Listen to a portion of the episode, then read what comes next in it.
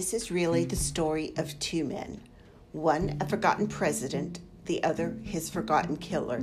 It's a uniquely American tale of men on opposite trajectories, one born into poverty but risen to the highest political office through his talent and hard work. The other born into a life of advantage but fallen to the lowest rung of society. His only talents for ambition and entitlement. Their collision dramatically shaped history, but then America forgot. Come back with me to 1881.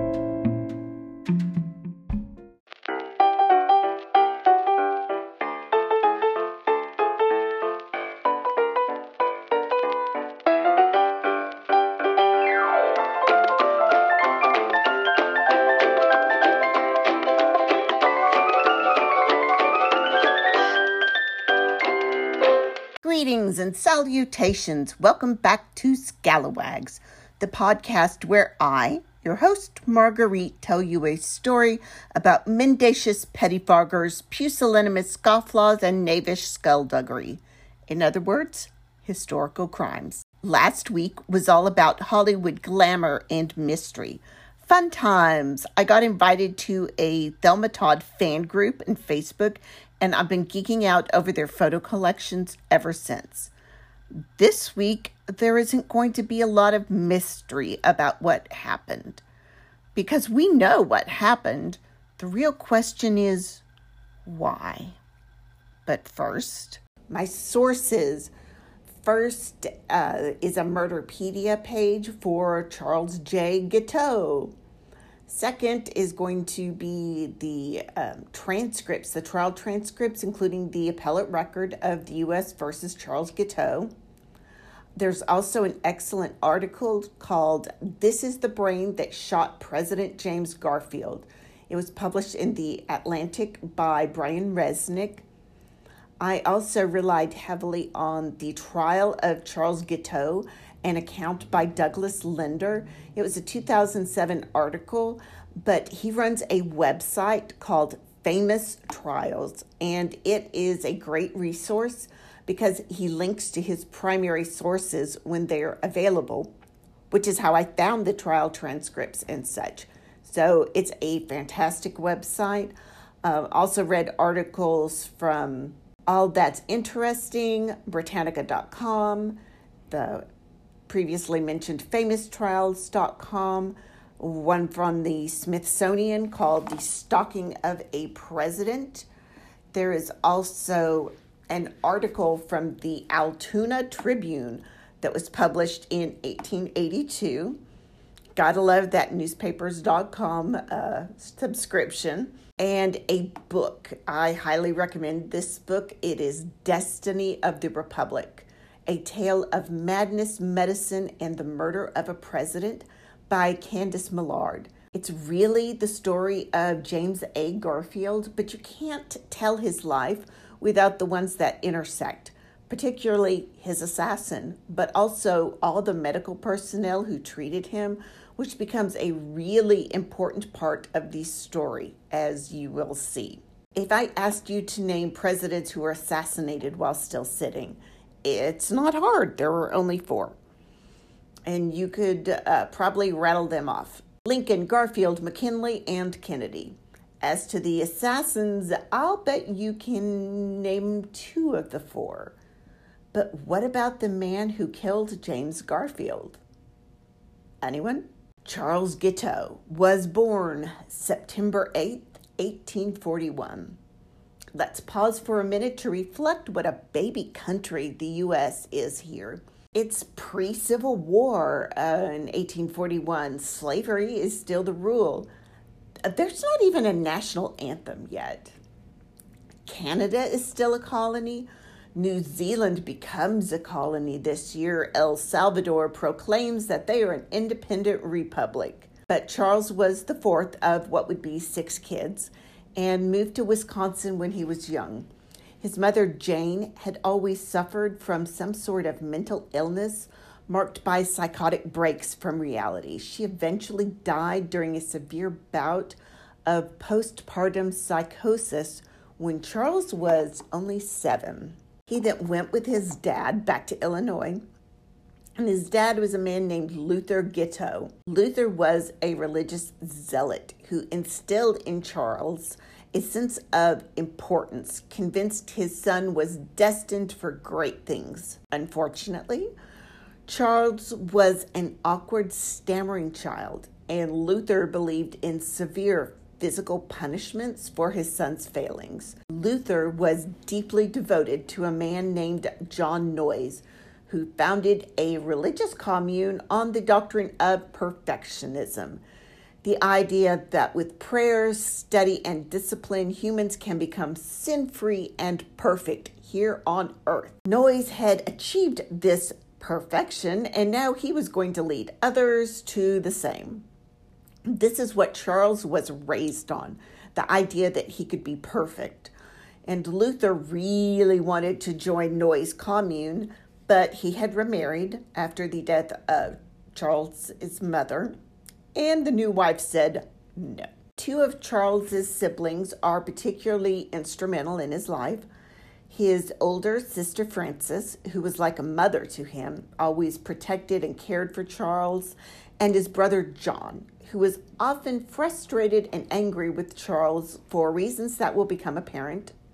Some accounts suggest that Charles may have suffered from what we would probably recognize as an ADHD today.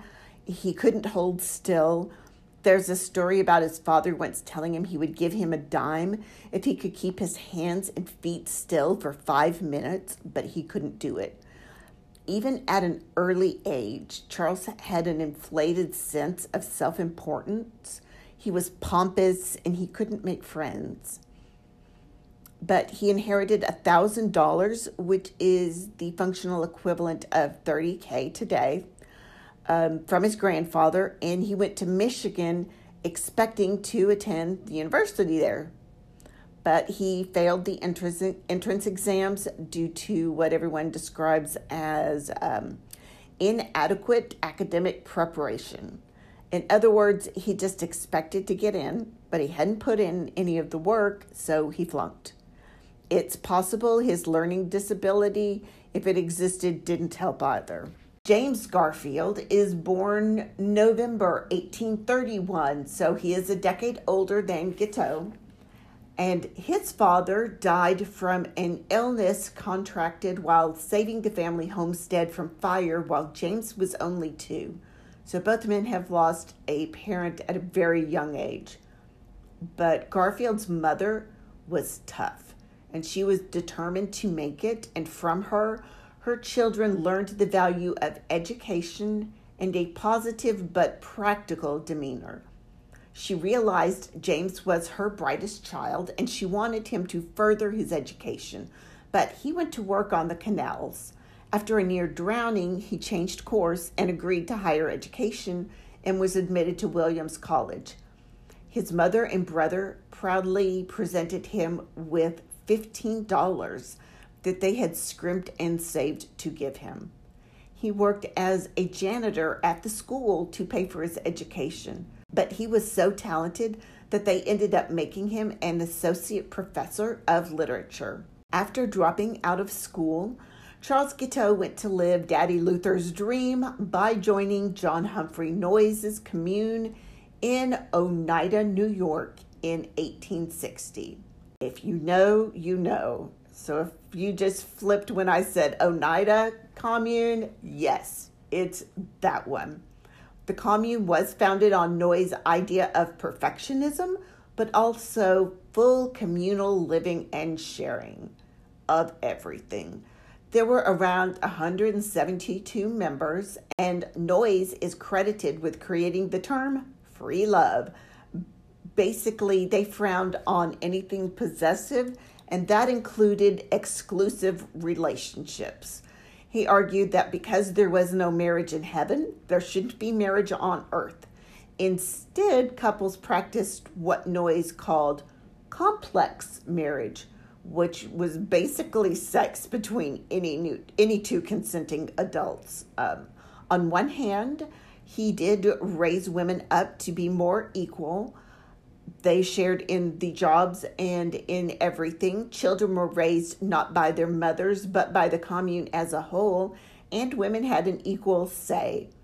But he's not great either because he practiced a high degree of control over births, who was allowed to have children with whom, and eugenics.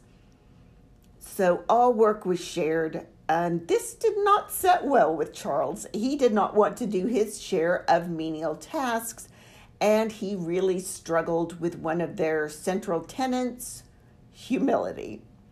He thought that they should be just grateful for his presence, and he wrote Noyes a note saying that God had sent him there to help Noyes, and therefore he shouldn't be expected to do such petty work as in the gardens and the kitchen.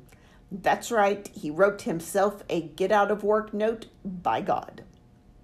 But once again, Charles was not popular. Women began calling Charles Guiteau Charles Get Out. It's a sad day if you cannot get laid in a free love commune. He wasn't a bad looking man, but his personality was repellent. The Oneida commune also practiced criticism time, where members would sit in a room and others would basically give them feedback about their character and what they needed to improve to reach perfection. Charles couldn't stand this. I mean, how dare they? How absolute dare he spent five years there. He left twice. Once he moved to Hoboken, and he tried to start a newspaper there about the religion. But the only folks really interested were the ones who lived in the uh, perfectionism communes, in Noyes's communes, and they already knew about him and about the religion. Again, he wasn't willing to pay his way for things either with money or with labor. So he starts suing Noyes. He claims that Noyes owed him money because he had been doing work for him. However, when they joined the commune, they everyone signed a document that they were performing labor for the good of the commune and not for compensation. Luther was really embarrassed and wrote Noyes letters apologizing. As for the commune, it eventually fell apart following the death of Noyes his heir was his son, uh, who was agnostic and not interested in running a religious commune. However, the community did continue its labor and reform as a joint stock company, Oneida Limited. If you're thinking, wait a minute, aren't those the silverware people? Yes, yes, they are. Chances are that your cabinets have dishes and silverware from this company. When the commune dissolved, so did the idea of complex marriage. Within a year, more than 70 of the community members had married. In 1947, Noyes's descendants purportedly burned all of the group's records because they were embarrassed to be associated with the Free Love Commune. Now, for Garfield, during the Civil War, he was a Union general and he was a devoted abolitionist. He really put his money where his mouth is. Um, as I said, he went to war uh, on behalf of the Union. He studies and he becomes a lawyer and continues his work to try and make voting an attainable right for all people. Uh, this is before law school was required. Charles also becomes a lawyer you're going to see a lot of parallels between the two men. But Guiteau takes the easier route. He works as a law clerk and takes the bar. The bar was administered to Guiteau by a man who asked him three questions, and he got two of them right. Ta da! He was a lawyer. Not a great lawyer, but a lawyer.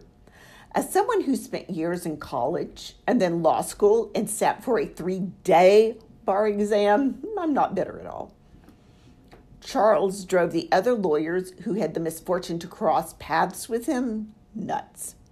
He went to Chicago and opened a law firm and wrote up fake recommendations for himself based upon every prominent family he could think of. He only argued one case, So he took the easy route to becoming a lawyer, and his family money set up his firm, but then he actually had to work. People hire you and they expect you to do work. Well, that doesn't suit Charles's ideal. So he makes his living in bill collections. People would hire him to collect their bills as a lawyer. He, Charles marries a woman named Annie Bunn, who was a librarian, and he was, big surprise, not an ethical lawyer. Charles Guiteau kept most of what he collected and then didn't pay what was owed to clients. He would um, lie and say that he hadn't been able to collect on debts while spending all the money on himself. Annie was often left trying to explain to landlords where the money was because Charles was eating out at fancy places and buying expensive suits. Meanwhile, they were skipping out on rents, and Annie often had to leave all of her belongings behind because Charles would drag her out of bed in the middle of the night to leave. He was physically and emotionally abusive. If she disagreed with him on the smallest thing, he would beat her. He once literally kicked her down the stairs in their apartment building in front of others. Sometimes he would waken in the middle of the night, just angry for reasons known only to him. And he would punish Annie for this by dragging her to the closet and shutting her in there for the rest of the night. During this time, they're living in Chicago, but he isn't paying his own bills, he isn't paying his clients. There are lawsuits coming down on his head, and the cops are on his trail. So Get Out has to get out. Charles and Anne then moved to New York, but by this point, Anne has had enough. No fault divorce isn't a thing. However, infidelity is. So Charles agrees to the divorce, and to make this happen, he went to a sex worker and had sex with her, and then she came into court and testified to this. So they were allowed to get divorced. In 1874, their divorce becomes final. This is when Charles begins to take an interest in politics. He first latches onto the Democratic Party and uh, Horace Greeley, who is running against Ulysses S. Grant. He gives this long, rambling speech on behalf of Greeley, all on his own. And he's convinced that Greeley will be so grateful that when he is elected, he will appoint Guiteau as ambassador to Chile. Well, Greeley loses in a landslide. So Guiteau turns from politics back to religion and to writing. Not sure if you can hear the quotation marks around writing, but you see, he wrote a book, except he didn't. He completely plagiarized a book on the theology and writings of Noyes. He tried to get the book published by one of the most prestigious publishing houses, but of course, it's rejected. Instead, he just pays to publish it himself. Or rather, he contracts to pay, but once he has the books in hand, no one will buy one.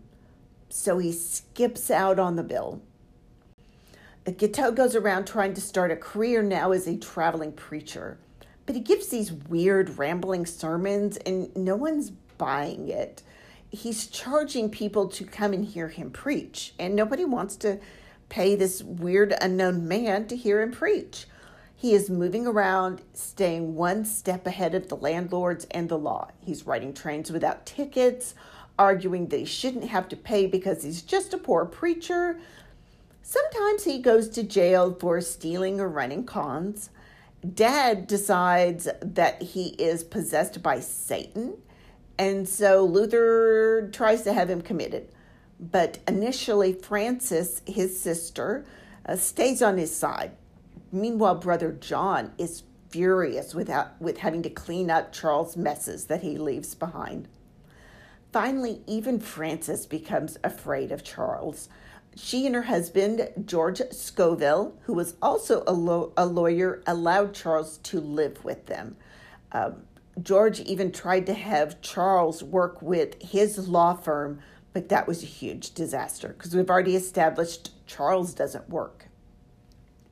And he again became very violent when he is told no for any reason and he threatens Frances with an axe after not getting his way. So he's got to go. Frances and George had five children to take care of. They just couldn't have Charles there anymore.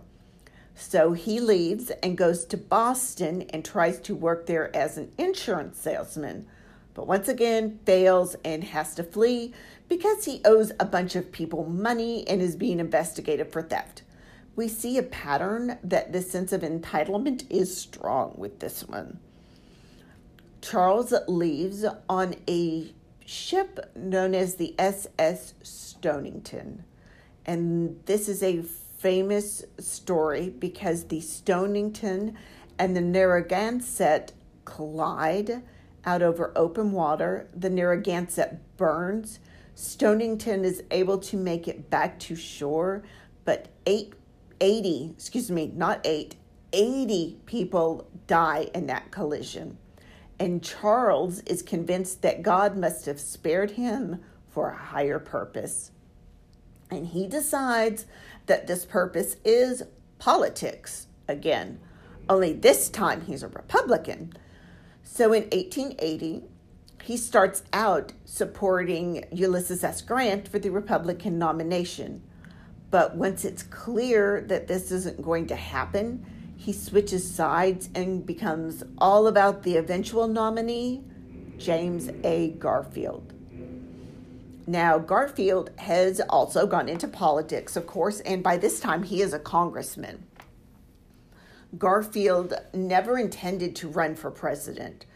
Um, he had spent 17 years in Congress and he was at the um, nominating convention and was supposed to be giving a speech for a candidate. Now, the Republican Party had been firmly in control since the Civil War, but they were sharply divided and really in danger of shattering. The two main factions were the stalwarts and the half breeds. They, we would consider that an offensive term these days, but just warning that is what they called themselves. The stalwarts were led by Senator Roscoe Conkling, and they liked the way things had always been done. And by that, I mean patronage. See, the way of doing business was that after each election, everyone who was owed a favor or who had done things to help would line up to receive the spoils. They expected to be rewarded with offices. They also, the stalwarts wanted to punish the South because of the Civil War. They wanted no reconciliation. And they looked at this as it was time to consolidate their power. And their candidate was Ulysses S. Grant who had already served two terms as president previously. Now, the Stalwarts had a pretty good chance of putting Grant back into power because the incumbent president, Rutherford B. Hayes, had refused to run again. See, Hayes had been the half breeds candidate, had come into office determined to create a cabinet based on merit and to clean things up and do away with the old patronage system. And the, his idea was that the union could be strong again only if everyone was bought, brought back into the process. But Conkling and the stalwarts had just beaten Hayes down during the term of his presidency until he gave up and then refused to run for a second term. Now, Garfield, as I said, was only supposed to be a speaker at this highly contentious nominating convention. But Garfield, unlike Guiteau, was a masterful writer and orator. During his speech, he paused to ask the question rhetorically, What do we want? And someone yelled in response, We want Garfield. At the end of the convention, he was a compromised choice between the two factions who decided that they did indeed want Garfield, and he became the Republican nominee. He wasn't thrilled. He really did not want the job. His wife was very shy, and Garfield really loved their life out on the farm. He was a teacher and he loved teaching and writing, and he wasn't excited that this would be the end of any semblance of privacy for him. Now, Garfield didn't actually campaign. He never gave a single speech on the campaign trail, but the Republican Party campaigned for him. Now, this isn't quite as rare as you might think. Lincoln never gave a speech on his own behalf, but Garfield had some powerful leaders on his side. Uh, Fred- Frederick Douglass, former slave and humanitarian and activist, really campaigned for Garfield. And people would just sort of show up at Garfield's farm and he would give little impromptu speeches out on his porch when people would come up. But he never hit the campaign trail. Still, Garfield is very popular and he is elected president. And he probably would have been a very good one if given the chance. But once again, Charles Guiteau messes everything up and it's all about him because Guiteau has written a speech and it is one of his patented Charles specials. By that I mean weird and rambling. Uh, he had originally written it for Grant, but when it became clear that Grant was losing, he just switched names in the speech to Garfield. So it wasn't even accurate when talking about the man's life because uh, he literally just changed the names. Guiteau delivers the speech twice to places that don't matter, and he prints some copies of the speech that he just hands out to people. Nobody cares, but in his mind, this means he is totally responsible for Garfield being president. And this means Garfield owes him. So he goes to DC. Now, March is when presidents were inaugurated at that time, and Garfield is sworn in as the 20th president of the United States on March 4th in 1881. The people start queuing up, hopeful of getting an appointment. Guiteau decides he would like to be consul to Vienna and then changes his mind and decides Paris would be better. He sends up the most pompous letters and he could really use the gig because he keeps moving lodgings in DC to stay ahead of the bill collectors and his landlords, whom he is, of course, not paying. He's telling everyone how he is going to marry an heiress, but really he is stalking her and she is afraid of him because he is following her around. He doesn't have a good source of income at this time because menial jobs are just beneath him. So his clothes are wearing out, and in March it is bitter cold. He keeps contacting Garfield's office, sending letters, but each time the answer to the consulship is no thanks. He is aware of appearances and even this is funny. He'll go into the nicer hotels that he can't afford to stay at and steal stationery from there to send his letters on. So it looks like he's staying someplace nice. And he starts stalking Garfield. He's following him around. He shows up wherever Garfield shows up. He just cannot take no for an answer. He keeps showing up at the White House until he is recognized by everyone there. And at that point, he no longer gets to see Garfield because he is just being continually shunted away to keep him away from the president. By May, it is to the point where the Secretary of State, James G. Blaine, is so over Garfield that he barks out, quote, Never speak to me again on the Paris consulship as long as you live. End quote. Well, this insult cannot go unpunished. Guiteau convinces himself that he was rejected for this post because he had been a stalwart, and therefore the only rational solution is to kill the president. Because then Chester A. Arthur, the VP, who is a stalwart and a disciple of Senator Roscoe Conkling, who is not allied with Garfield at all, will be the president, and Arthur will treat Guiteau differently. Garfield is just going to ruin everything, and people will probably thank him. Finally, his destiny is clear. He is going to remove the tyrant, and he is going to be a national hero. So he makes a plan on how to best murder the president. First, Guiteau considers a knife, but he is small and scrawny and untrained Garfield is exceedingly tall and very fit. Um, Garfield would tower over uh, people in groups, and he's very broad shouldered, so Guiteau doesn't want to fight him. So, gun it is. But he doesn't have a gun, and he needs to go and buy one. But there is the pesky no money problem. So he borrows money from a relative and goes gun shopping. And he notes it's important to him that his gun be big and fancy because he just knows it's going to be in a museum someday. And it needs to look good. So he finds a British Bulldog revolver with ivory grips uh, but it's out of his price range. He finds one uh, identical, but it has wooden grips and it doesn't look as nice. He has to have the, uh, the ivory grips. Finally, the gun dealer takes pity on him and reduces the price to sell. So now Guiteau has a gun and he has to learn how to shoot it. Because unlike Garfield, who'd been a soldier, Guiteau has no idea. So this takes him some time and some target practice. The first time he tries to shoot the gun, the recoil knocks him on his rear. Fun fact that gun did go to a museum, but over time it got lost and nobody knows where it is now. So, where's your fancy gun now, Charles? Meanwhile, Guiteau keeps stalking the president. In those days, the president would just walk around the city. There would not be any presidential protection until much later.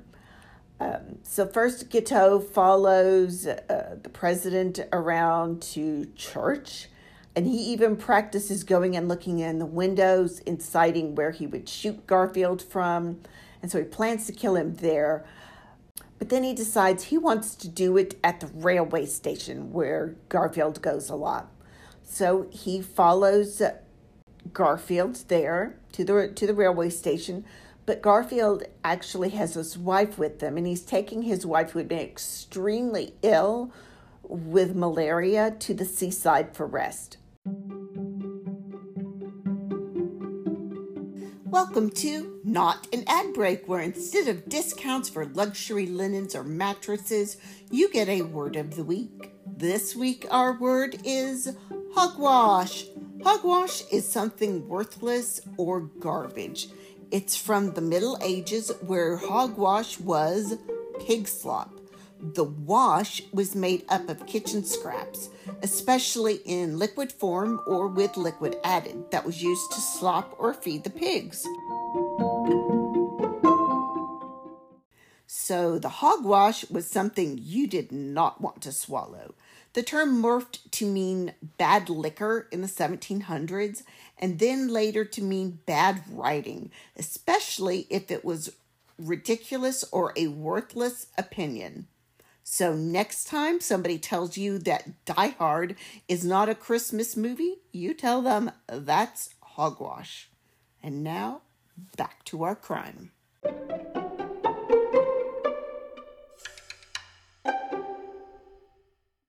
The papers published the president's schedule, so Guiteau knows that Garfield will be catching a train on July the 2nd, 1881, at the Baltimore and Potomac Railway Station. He decides that this is the day and one last time skips out on the landlady.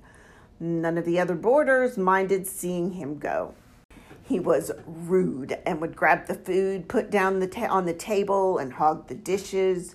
He didn't care if anyone else got any. In my house, that would get you forked. But he goes to stay in an expensive hotel for his last night and treats himself to a fantastic meal. He knows he won't be returning, and so he won't be paying. He goes and waits to ambush the president. He gets his shoes shined and even arranges a cab to take him to the jail afterwards from the train station if he doesn't get arrested. All of this is something that is going to be used against him later to show his degree of knowledge of the consequences and his planning. Garfield is going to join his wife at the seashore, but first he has a meeting to attend. He's going there by train and then to the seashore. He walks into the station with friends and his two teenage sons when Guiteau comes up behind him and shoots at close range. The first bullet passes through Garfield's arm and knocks him down, and he cries out, My God, what is this? Guiteau shoots him again. This time, the bullet passes through Garfield's spine and lodges behind his pancreas. And Guiteau shouts out, I am the stalwart of stalwarts. Arthur is president now. Guiteau looks around and everyone seems mad. So he runs back to his cab that was going to take him to the jail, but he is tackled and held. Now, two of Garfield's friends and colleagues, James Blaine, his Secretary of State, and his Secretary of War, Robert Todd Lincoln, are there to take care of him and take care of the charge of the scene. Yes, Robert Todd Lincoln is the son of Abraham Lincoln, who witnessed, although not his father's shooting, his father's death. And in a bit of trivia, he was also present at the assassination of William McKinley in 1901, making Robert Todd Lincoln the only person present for parts of three of the four presidential assassinations. Now, there is another famous shooting that occurs right after this in the papers. This is the same month that Billy the Kid, the famous outlaw and gunfighter who killed eight men before he was shot and killed at the age of 21, died July 14th, 1881. But back to Charles. Now, uh, Garfield is lying on the ground, bleeding badly. His secretary are taking care of him. A police constable who is present has grabbed Charles. Charles Guiteau was found to have a note in his pocket addressed to William T. Sherman, telling him that Garfield's death was a political necessity and that he is a stalwart of the stalwarts, and Sherman should bring his troops to take possession of the jail where Guiteau is housed as soon as possible.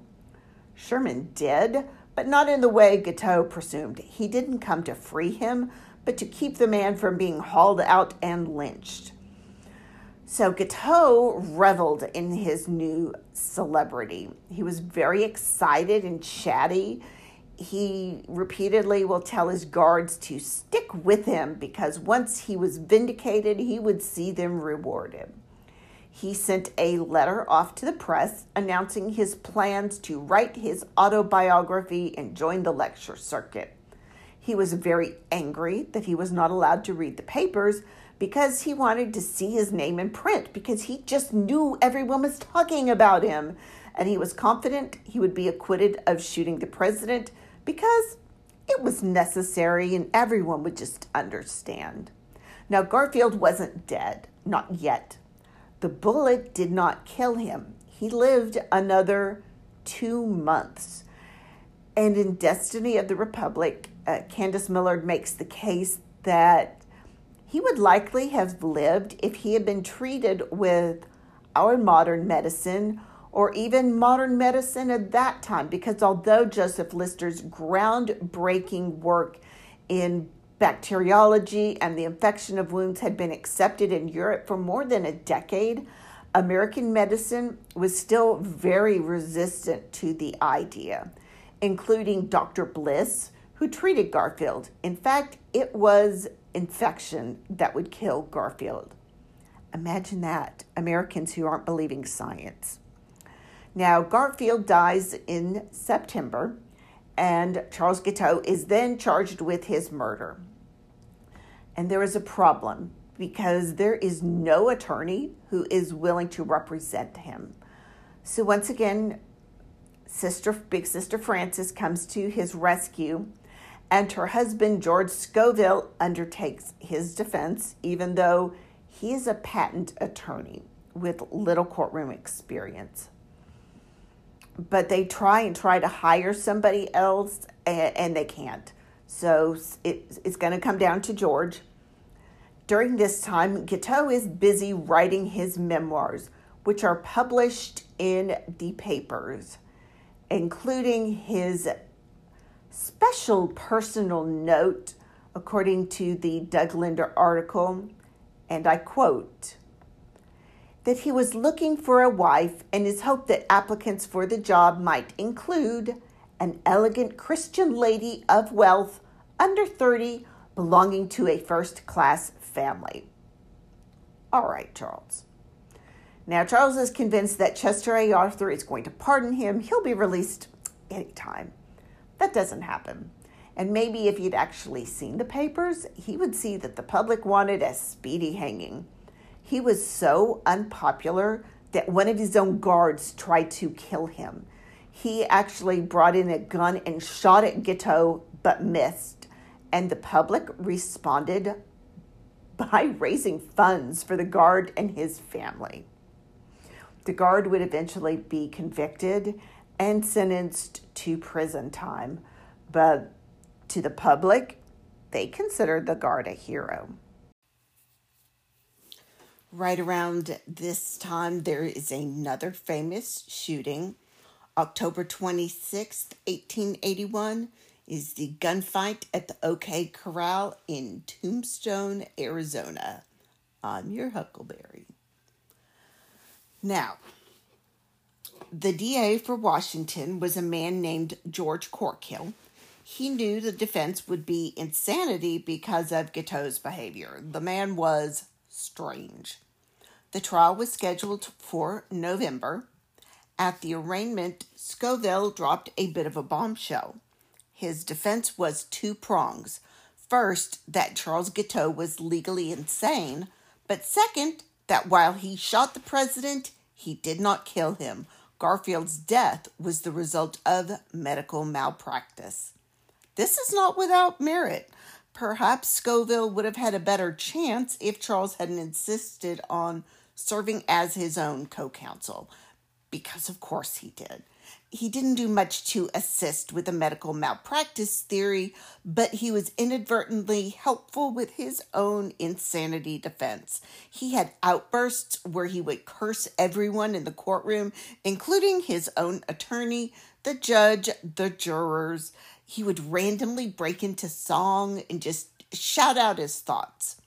However, he was also an impediment to his defense. He drew a line between legal insanity and what Charles called actual insanity. Let's talk about legal insanity. The legal test for insanity is called the M'Naghten Rule, named for a Scotsman, Daniel M'Naghten, who assassinated a British civil servant named Edward Drummond in 1843. M'Naghten was delusional and convinced that he had killed the prime minister. He was acquitted because he was, quote, laboring under such a defect of reason from disease of the mind as not to know the nature and quality of the act he was doing, or if he did know it, that he did not know what he was doing, it was wrong. End quote. Following his acquittal, he was committed to an insane asylum.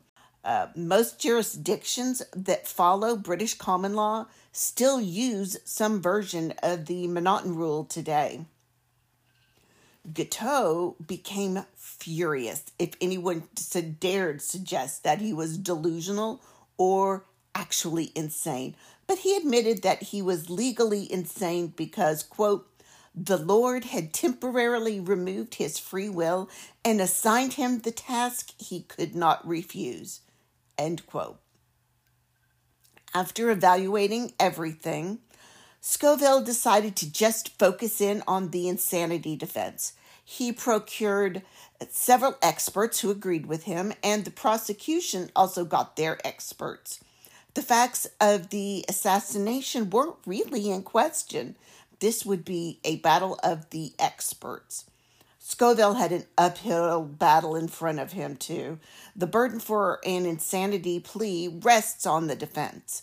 The prosecution only had to dis- establish that Guiteau committed the act, and then they would have to rebut the presumption by saying that Guiteau understood the consequences and the unlawfulness, of his conduct. Remember that while Guiteau thought he was going to be pardoned, he had arranged his own transport to jail after the shooting, just in case he wasn't arrested. So he certainly knew that the consequences of pointing and shooting the gun could be the death of James Garfield, and that he would be arrested for doing that. Guiteau would tell anyone within earshot that he had intended to shoot and kill the president. After all, he had spent weeks planning this, stalking the president, choosing a gun that would look good in museums. He'd even bailed on that one attempt to do so so he wouldn't be in front of Garfield's wife. Add this to the public opinion that Guiteau needed a speedy execution, and you can see what Scoville was facing. For the prosecution, Corkhill hired the head of New York's Utica Asylum. Utica? Don't come for me, New York. I don't know. Dr. John Gray. They also hired Dr. Fordyce Barker and prison physician Dr. Noble Young. For the defense, Scoville would rely on two men Dr. James Kiernan, a Chicago neurologist, and Dr. Edward C. Spitzka, a New York neurologist. Doug Linder describes jury selection as challenging on in famoustrials.com. Quote, Many potential jurors claimed that their opinions as to Guiteau's guilt were fixed he ought to be hung or burnt, one panel member said, adding, I don't think there is any evidence in the United States to convince me any other way. Ouch. That was my aside. Uh, back to the quote. It took three days and the questioning of 175 potential jurors to finally settle on a jury of 12 men, including, against the wishes of Guiteau, one African American. The prosecution laid out their case methodically. There were numerous witnesses to the shooting and Guiteau's behavior before. He wasn't exactly subtle when he stalked the president. Secretary of State Blaine testified about Charles Guiteau showing up every day, demanding a consulship. Most dramatic was the testimony of Dr. Bliss, who demonstrated the results of the shooting by producing Garfield's spine in the courtroom. Yes, his actual spine that had been removed from his body. Jurors and spectators wept during the account of Garfield's torturous death over two months, and Bliss showed the spine with its shattered vertebrae to counteract any notion that it was his ineptitude that killed Garfield. The testimony was so dramatic that while being driven away from court that day, a drunken farmer named Bill rode up next to the carriage, stuck a pistol in through the bars, and fired. He, his shot went through Guiteau's coat, but it didn't hit him. So it's not looking good for Guiteau. The defense then puts on their case, and the star witness is Charles Guiteau. Throughout the trial, he had made his presence felt because he would shout and curse and sing. As I said, he would also write notes to spectators, consulting them regarding decisions. During Scoville's opening statement, which asked jurors to put aside their inflamed emotions and look rationally at the behavior of Charles as demonstrating his deranged mental state, Charles took umbrage to this and kept trying to shout down his own lawyer. I, I have read the sc- transcripts that were available to me, and Scoville, for somebody without a criminal background and little courtroom experience, put on a very capable defense. He painted for jurors the picture of Charles Guiteau's increasing obsessions and odd behavior he brought out testimony regarding his own wife's efforts to have her brother committed and about Luther Guiteau's belief in faith healing and immortality achieved through perfectionism. This was important because Dr. James Kiernan would testify about hereditary insanity. Then Guiteau took the stand. His testimony was rambling and bizarre he spent a lot of time talking about the Oneida Commune and his grudges against them in great detail. He also depicted his political actions through his grandiose visions of himself as the master orator. He explained to the jurors that God had marked him as a man of destiny, and it was God's desire that he kill Garfield. He was just the instrument. On cross examination, he admitted that he had he expected this to boost sales of his book and that he would be able to lecture and even run for president in the future. Yes, Charles Guiteau had plans to run for the presidency. Now, Dr. Kiernan did testify about Guiteau's insanity and explained that someone could seem rational in some ways while being delusional in others. He tried to debunk the idea that insanity meant a gibbering madman, but on cross, he admitted that he thought one in five people suffered from insanity of some form, and he was considered discredited. Guiteau's main champion was Dr. Edward Spitzka, the New York neurologist. Spitzka was a powerful advocate because he testified that Guiteau was both insane and a bad person morally. The two are not mutually exclusive. See, the prosecution had really hung their hats on all of Guiteau's bad acts, such as being a con man and a wife beater, to show that he was just a horrible person and not insane. Spitzka tried to convince them that someone could be both. And the real issue was insanity, which doesn't mean you're a good person or a bad person. However, Spitzka was convinced that he could spot insanity by someone's features, such as Guiteau's lopsided odd smile. He believed that there was some congenital defect to Guiteau's brain that caused the insanity, he was sure that Guiteau's brain was malformed and that it was an inherited trait. This is problematic testimony of the sort that was used in favor of eugenics and forced sterilization. Uh, on cross examination, he had to admit that his first training had been in veterinary medicine, although he had also practiced extensively on humans. The prosecution countered with Dr. Fordyce Baker, who said there was no such thing as hereditary insanity, and Dr. Gray, who testified that Guiteau was just lashing out from wounded vanity and disappointment. He said that Guiteau had demonstrated too much planning and deliberation about the murder for it to have been a delusion or irresistible impulse. Dr. Noble Young testified about Guiteau's performance on intelligence tests and that he knew the difference between right and wrong. Closing arguments were exactly what you would think at first. The prosecution argued that Guiteau did not meet the legal definition of insanity. Defense argued that his entire life showed that he clearly did. Then Guiteau was allowed to give his own closing. The prosecution initially objected, then withdrew the objection after fearing it might be a reversible error. Guiteau was just what you would expect. He ranted and warned the jury that he was a patriot, and if they convicted him, the nation would be punished. He sang John Brown's Body, a Civil War tune popular at wild camp meetings, and compared himself to George Washington and insisted that history would vindicate him for doing what needed to be done. Well, the jury deliberated one hour and then they found him guilty. And the judge immediately sentenced him to hang. It took very little time to hear appeals back then. He was found guilty January 25th, 1882, and executed June 30th, 1882. There was only one appeal that was heard in May of that year, and the conviction was upheld. The defense appealed to Chester A. Arthur to uh, pardon Guiteau and send him to a mental hospital or at least stay the execution and allow them to appeal to the Supreme Court.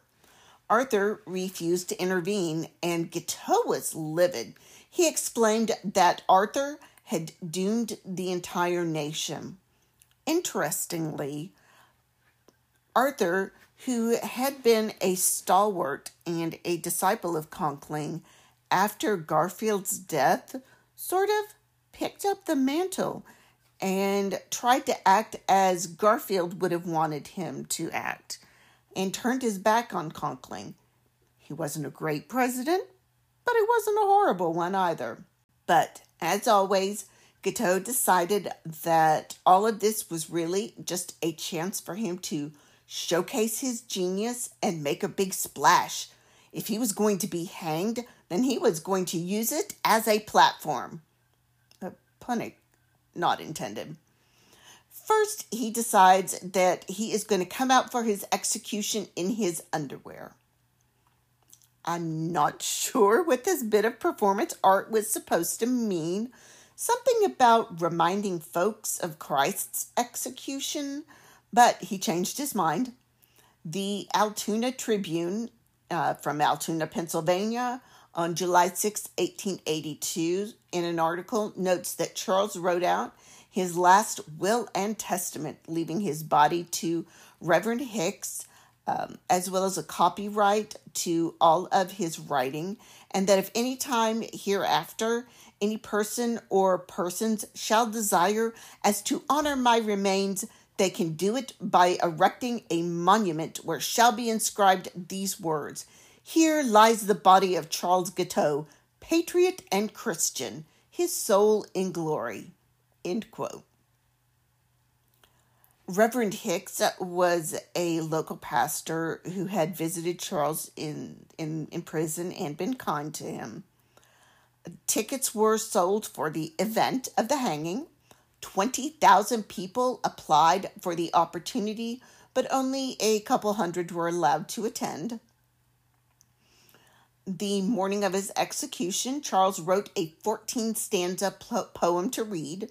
He wanted a full orchestra to accompany him, but that request was rejected. Instead, he recited the poem himself. It was called I'm Going to the Lordy, and it was from the perspective of a young child. So he recited it in a weird falsetto voice.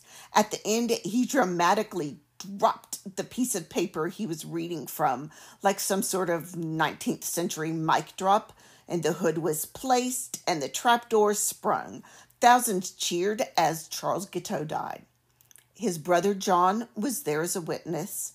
Frances was too overcome to be there. She had sent Charles a bouquet of flowers the night before if you have heard of Guiteau before this, odds are that you're a musical theater fan because Sondheim's musical Assassins has a character, Charlie, who sings On the Way to the Scaffold, a song that incorporates Guiteau's poem, Going to the Lordy. Yes, the lyrics that he sings are actually the poem that Guiteau wrote for himself.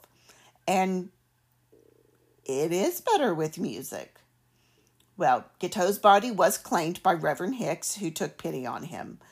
Now, because of grave robbing fears, which were not unfounded given the time, a secret grave site was procured. This was on prison grounds, but the officials became afraid that someone would take the body. So they dug it up themselves and then boiled it in chemicals so that it was a skeleton which they boxed up and put away because somehow that's better than having your grave robbed. I don't know. You can actually see his skull, and what stands out are his teeth, which are horribly rotten uh, and had to have been terribly painful. As for his brain, well, everyone wanted to get their hands on his brain to see if they could figure out what was wrong with him. They tried to make a plaster of Paris cast of Guiteau's brain, but they found, quote, the organ was too soft because brains are squishy. So they cut the brain up into chunks. Now, Guiteau's brain did show some signs of syphilis, but not enough to say he was in terminal stages, and his delusions were too long standing to have been caused by syphilis there wasn't any big obvious defect that they could see. Spitzka must have been disappointed because he had testified that he would easily be able to see the defect if given the opportunity. Of course, what we know now about mental illness is it's much more subtle than that. Today, uh, his brain, Charlie's brain, is still in the Mutter Museum in Philly, which displays medical history. Also, there is, they house this section of Garfield's spine that was used in the trial. Now, most modern psychology professionals that have examined the case have come to agree that Guiteau most likely had some form of schizophrenia along with an antisocial personality disorder and grandiose ideology. So he had a whole cocktail of mental illness in addition to being just a bad person. September 6th, 1901, the 25th President of the United States, William McKinley, was shot at the Pan American Exposition only six months into his term by anarchist Leon Czolgosz. Ah, I knew I was going to do that. C Z O L G O S Z. Czolgosz who was inspired by recent assassinations of foreign leaders. Although McKinley too appeared as if he might survive, he succumbed to gangrene from one of the bullet wounds, which was to his abdomen. Now, that's three presidents assassinated in close succession Lincoln in 1865, Garfield in 1881, and McKinley in 1901. Within a month, uh, Leon with the hard name was tried and executed.